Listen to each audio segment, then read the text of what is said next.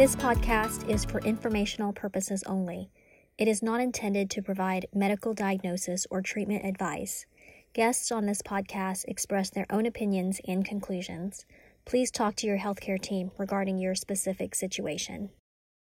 Hello and welcome to the Speak Gyno podcast. This is Nee Gutenfelder. On today's episode, I'm pleased to have joining us is Tanya Cordova. January is Cervical Cancer Awareness Month, represented with teal and white colored ribbons. We wanted to take this opportunity to highlight a story specific to cervical cancer, as well as offer a caregiver's perspective. So I reached out to my friend Tanya. We met a few years ago at a Zumbathon fundraiser for the National Cervical Cancer Coalition, the NCCC. The fundraiser caught my attention not because I was any good at Zumba, but because it was the first local cervical cancer chapter in the Dallas Fort Worth Metroplex here in Texas. I remember looking for local support when I was first diagnosed in 2007, and there wasn't one at the time. I come to find out that Tanya started the Fort Worth chapter after losing her mom to cervical cancer. I know that you'll find Tanya's story to be very moving, so I'm happy to have you here. Thank you, Tanya. Thank you, Nee. I'm very happy to do this and very grateful for this opportunity. And I want to thank you for starting this podcast as well. So thank, thank, you so much. Tanya, if you could take us back to the beginning and tell us about how your mom's story got started. Sure. This was in November 2011, and I remember getting the phone call as if it was yesterday. I was in class, I was working on my master's at that time, and it was a phone call from my mom. Mm-hmm. And she said, you know, I'm at the clinic, and they're telling me if I don't go to the hospital immediately, I'm going to die. At that particular moment, I went very numb, and I would say that it was definitely an adrenaline mode. I very quickly, you know, left my class, went home. I told her, you know, okay, just breathe in, breathe out. Like, we're gonna get through this and I'm gonna be home in the next 20 minutes mm-hmm. and meet me at home. So we, uh, I got home and we immediately went to the hospital. She was crying the entire time. I was trying to be very strong in that moment. I, of course, held her very tightly. I was the driver to the hospital. It was difficult for me. It was during rush hour. So, as you can imagine,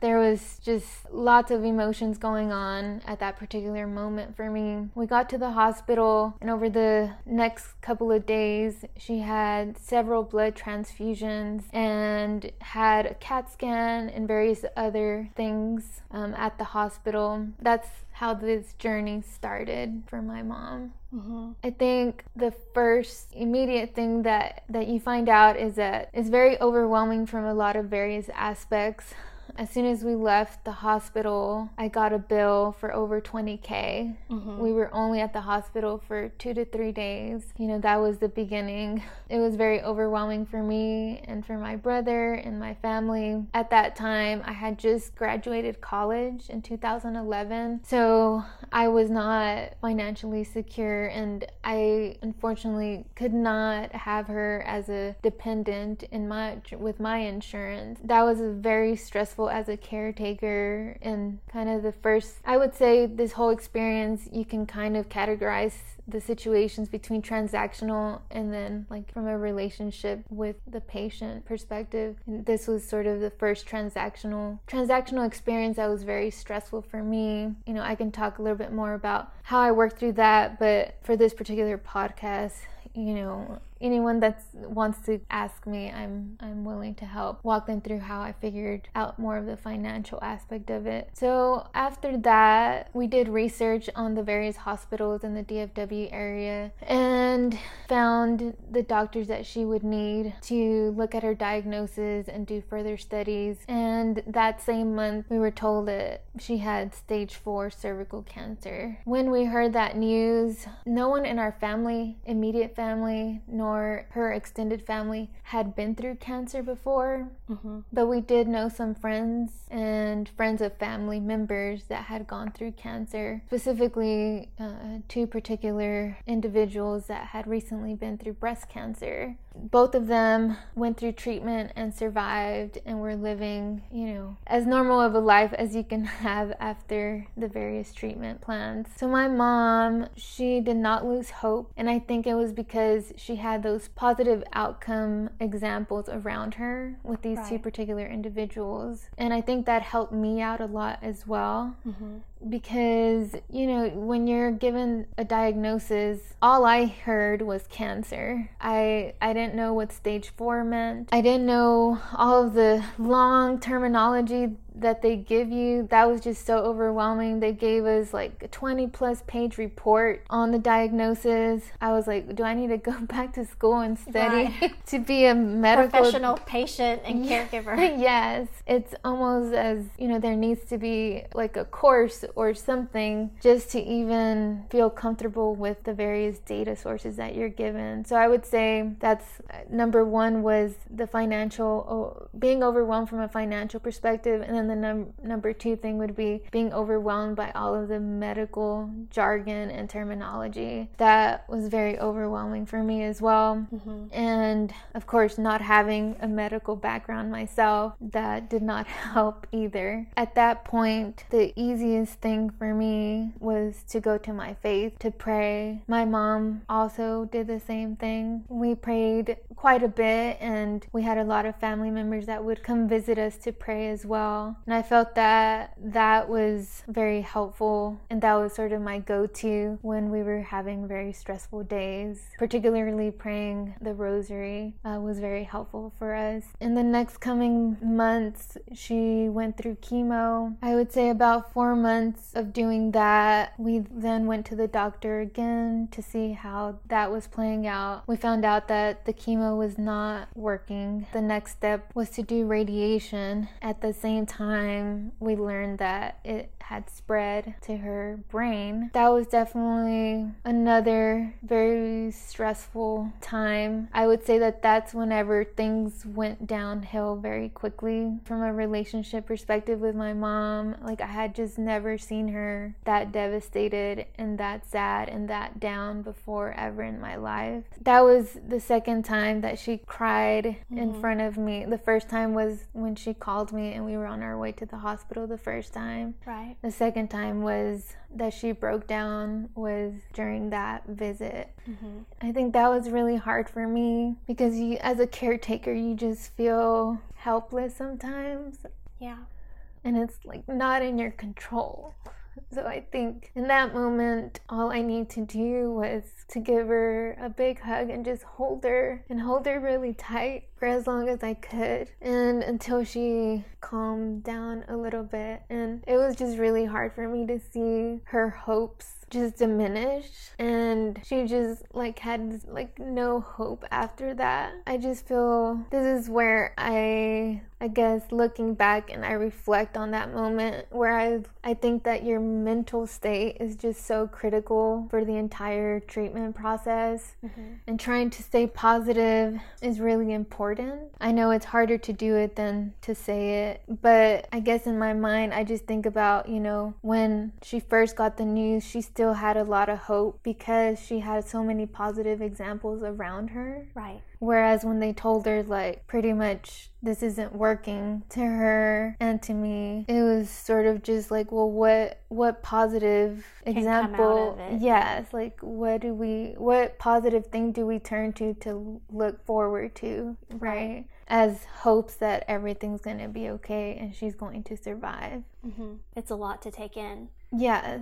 Yes, I was very lucky to have help from my family. We had my cousins take her to chemo. You know, everyone was kind of taking turns doing that. And from a financial perspective, like everyone pitched in as well. Mm-hmm. I was very lucky and fortunate to to have a support group. I was not doing it on my own. Mm-hmm. But I would say that I was in those difficult moments when she was hearing the news, it was just me. Right. I do not want to make myself sound like the victim because I was not. But as a caretaker, you know, it is very difficult in those moments because you do, at least for me, I did go kind of numb and I just didn't know what the right words to say to her to make her feel better. Right. I hope that me being there with her did comfort her, you know, as Right. much as as much as it could have. I would like to say I think that it did help for you to be there, and sometimes you may not need to say anything. Yeah. And it's, I can see the challenge with being a caregiver because you're getting the news, you're processing it yourself. hmm And then, like you had mentioned, just trying to stay strong and be there and be supportive Yes. for your mom. So it's two different roles. Right. Yeah, and you know, like I just told her like I love you so much and like we're going to get through this. Like everything's going to be fine. So using words of affirmation, like physical touch, everything I could do, you know, I was taught the five love languages. And so Uh-huh. I was trying just everything just to get her through another day. And so that was around the July 2012 timeframe. After radiation she had a lot of, a lot of symptoms. She started to just not be herself anymore. It came to a point where in September that September which was only a month and a half after she got the news that the chemo wasn't working that she passed away. During that month it was very difficult. Just all the medications that she was on all of the pain meds that she was on were causing you know the various symptoms of vomiting and just zero appetite. She you could just sense and feel like just not only her hope but like physically like not just mentally but physically just That there was a decline. yes It's really hard to see somebody go through that, yes and especially so quickly, too. Yeah, so yeah, she the the medical team told me that it was time for hospice. Mm-hmm. So we were at home at that time. I was the one, you know, who rode in the ambulance to the hospice with her. She was in a lot of pain. So when we got to the hospice, they did put her on, you know, medication that I was told would make her comfortable. Mm-hmm. So we were there for three to four days before she passed. And during those three to four days, a couple of things happened that were really comforting to me. I think one of the, I mean, the, that hospice, they treated us really well. And there were a lot of singing groups and choirs that would come by to our room and just sing songs, like Christian based songs that were really helpful. During one of those times when they were reading the Bible and singing songs, that was about day three. Since since the moment we had gotten there to that point, my mom was pretty much, you know, she was in that mode where she's asleep but mm-hmm. unconscious, where she's not responding to anyone or saying anything. But on that day, that particular day, and that particular uh, group that was there, she opened her eyes and she looked up and she tried to almost like sit up and she reached her hands out like towards the sky and she had a big smile and she opened her eyes for one quick second and closed them again then went back to her bed and to me that was like so powerful That's a really beautiful moment, and to be able to witness that. Yes, like I felt so lucky to be able to see that because I felt like I really needed that. Mm-hmm. And God knew that I really needed that because I do believe that we're going to go to a better place. Mm-hmm. And just to be able to experience that and see that, like it was just proof to me that that's what was going to happen. Mm-hmm. And it was so comforting. And it gave me, like, you know, Like a sense of peace. Yes, like such a peace of mind in that moment. And I just needed that so badly. Like it helped me so much. If it wasn't for that moment, like I just don't know how much worse I, of an emotional, from an emotional perspective, mental perspective, I would have been after she did pass away. The second thing that happened was that following day, my brother and I were in the room with her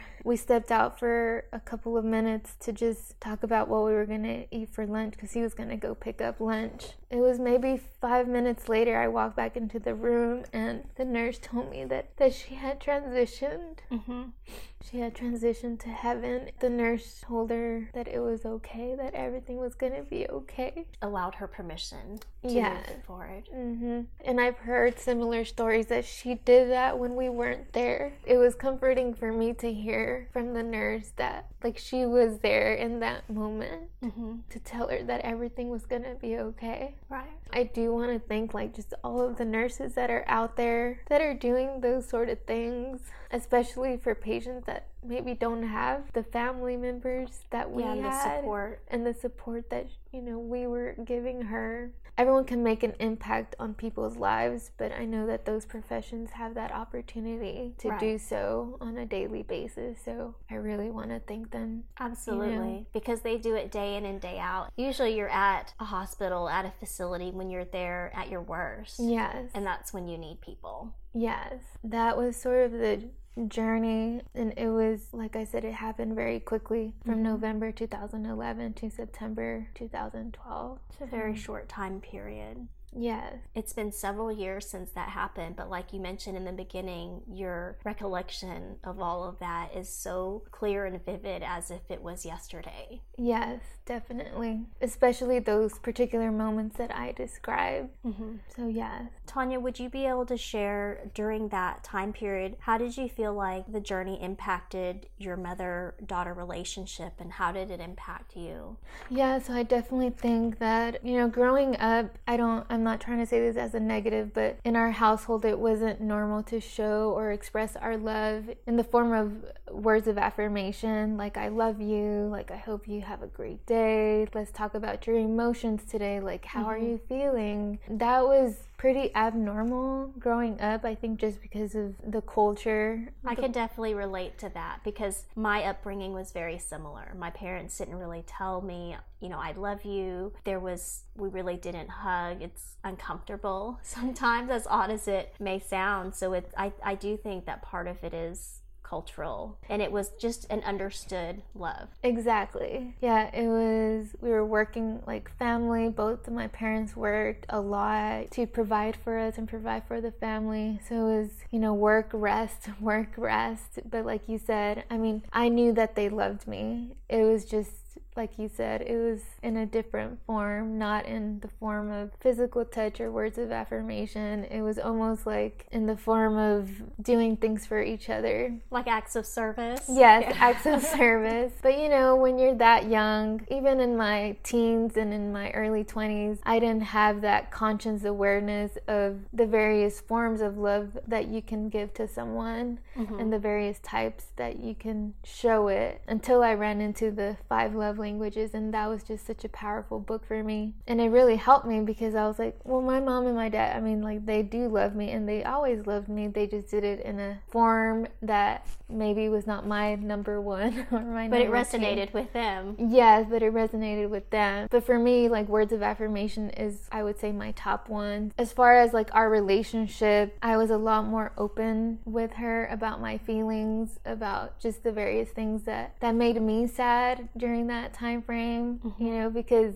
I mean, I know she was going through a difficult time, but I was also, I still, and I think everybody still goes through stressful moments. And so I was opening up to her a lot um, about my feelings in general. Also, just every single day, like telling her, I love you. I hope you have a great day. Mm-hmm. Kissing her, giving her a big hug, trying to do nice things for her, like bringing her flowers or bringing her her favorite meal or giving her, you know, money to buy whatever she wanted that day. So it was definitely like I was just trying to flood her with love in all directions, all the directions that I could um, and that I knew of at that time. And now that I reflect back on that, I didn't know consciously what all the five love languages were at that time. Mm-hmm. But now that I do, you know, it just makes me feel good about the things that I was trying to do for her. Right. And just how our relationship for that, I know it was a short period of time, but it was like a very sweet moment, moments for me to be mm-hmm. able to do all of those various things. And I hate that it takes something so tragic to bring those kind of things out. You know, sometimes we have to go through some of these tragic moments to make some of those changes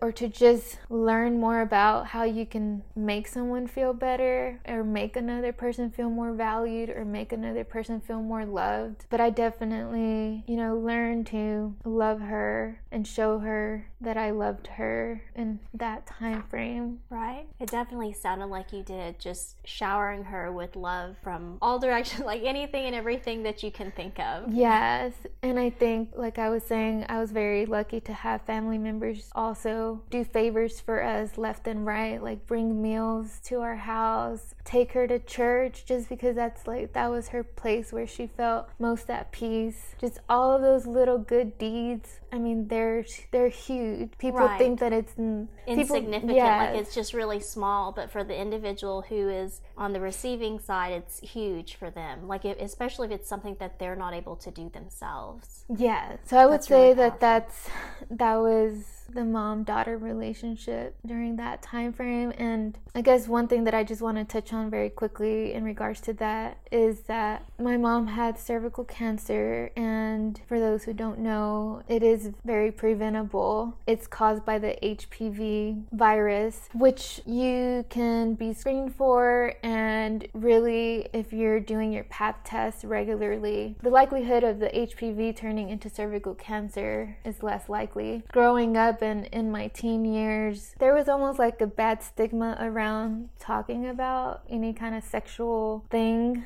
Or any any of those kind of STDs and those various things. Also in our culture, it seemed that like going to the doctor, um, we didn't really talk about those kind of things. In fact, a lot of my family members they didn't want to go to the doctor because they don't want to hear that they have something. Like they just the doctor is gonna find something yes. even if I'm healthy. exactly. That was always the worry. Mm-hmm. And I definitely think that my mom that was her point of view mm-hmm. About visiting the doctor. So the last time she had a pap test was probably when my brother was born, mm-hmm. which was at that time 20 years ago. Mm-hmm. So I just want to share that with everybody that's listening to the podcast that cervical cancer is the one cancer I would say that it's highly preventable. It's highly preventable, yes. And it can be detected early. And it, I think that you hit on a key point that our comfort level, whether or not it's discussed at home plays a big role because I can say that it wasn't really talked about in our household either. HPV, getting screenings, none of that. The little bit that I learned mm-hmm. was maybe 45 minutes in the fifth grade, and it was more about puberty yes. than getting screenings, than getting screenings and things preventative. So I think that is so critical to have an ongoing conversation. Yes. I pray that I get to live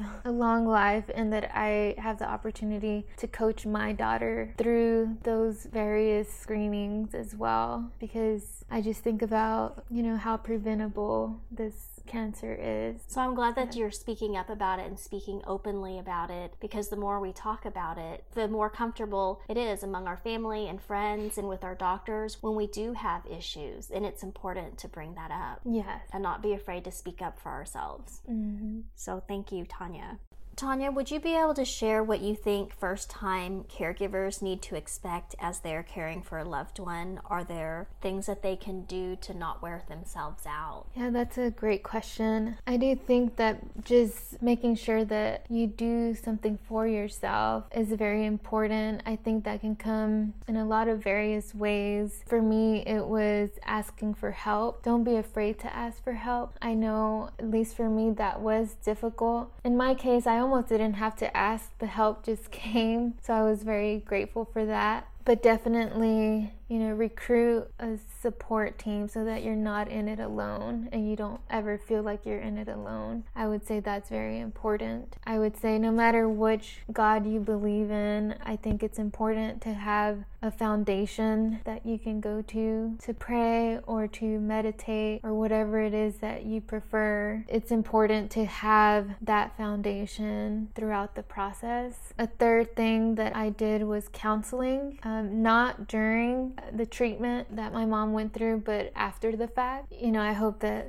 the outcome for caregivers is not death, but if it is, or even maybe throughout the process, it, it's surely helpful to have a professional counselor help, or even whatever institution you go to, the leader of that institution can help as well. You would be surprised at just how many people at the various churches of all religions, you know, they just offer their help and their support with minimal asking, like just tell them, hey, I'm going through this, and you'll be surprised at just how many people show up at your front door to ask you, how can I help? Mm-hmm. So I would say definitely just try to recruit as many people as you can to help you and accept the help when people offer it. So you're not wearing a specific individual out, you get to spread it. Yes, exactly. and then I think for my particular example, I had just graduated school with my bachelor's. I just started my first full time job out of college. I had started a master's program before her diagnosis. I was very overwhelmed, and I guess my advice would be to try to minimize your workload if you're able to from a financial perspective, just to have more time with that person to try to do as much as you can mm-hmm. with the time that you have. So that's something that I think, like you said, I did what I thought was best at that particular moment, which was to help financially the family at mm-hmm. that time. So my income was helping, especially as, you know, just graduated college with my first full time job. I don't feel like it was necessarily an option for me to just quit my job and right. 100% be a caregiver because I was helping and supporting in a different way. Yeah, you were pitching in and helping the way that you knew best, and that was necessary at the time. Yes.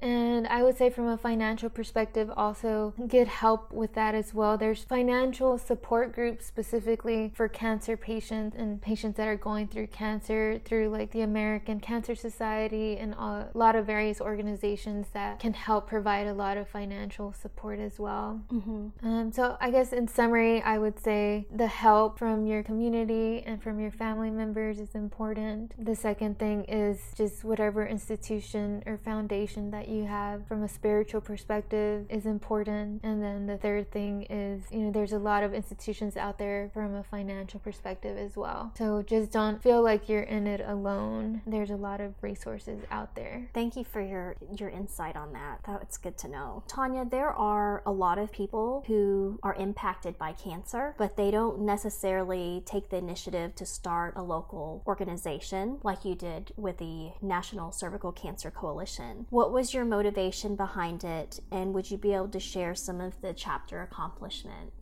Definitely. So I know we were just having a discussion before this podcast about how there's things that happen in our lives that we can't control. Mm-hmm. But what matters is what we do to cope with it at that time. And then also, after any kind of tragedy happens in our lives, like how are we going to respond to that? I think that is really important. So when my mom passed away, I wanted to spread awareness across the community communities because this cancer is so preventable. I wanted to share it with as many people as I could so that they didn't have to go through what my mom went through. Mm-hmm. I did some research and found the National Cervical Cancer Coalition, which is a national organization under ASHA, American Sexual Health Association. I learned that there wasn't a chapter in the DFW area, so I decided to start one in memory of my mom. The reasons why I did did it was to, of course, to spread awareness, but also I think that was my coping mechanism because her memory would last right. in that way. And I wanted her memory to last in me and in others. That same year in 2012, we held a fundraiser, Zumbathon, and each year we did it for five consecutive years. It grew each year. Every single Zumbathon, we raised over $2,000. With some of the, the funds that we received, and we were able to provide a grant to a local clinic that provides pap smears and HPV screenings to women that don't have insurance. Right. So we did the Zumbathon for five consecutive years, and each Zumbathon we were able to raise over $2,000. There was an opportunity for us to provide a grant to a local clinic in our community that provided services to underprivileged women, underinsured women, to do pap smears and HPV screenings. So we were able to provide that grant to a local clinic. The results of that were that with the funds we provided, 62 pap smears and seven pathology reviews were funded. That made me feel so, it was just amazing to get the results of what our grant was able to do. Mm-hmm. It took a lot of volunteers to get these Zumbathons going. It's a lot of work.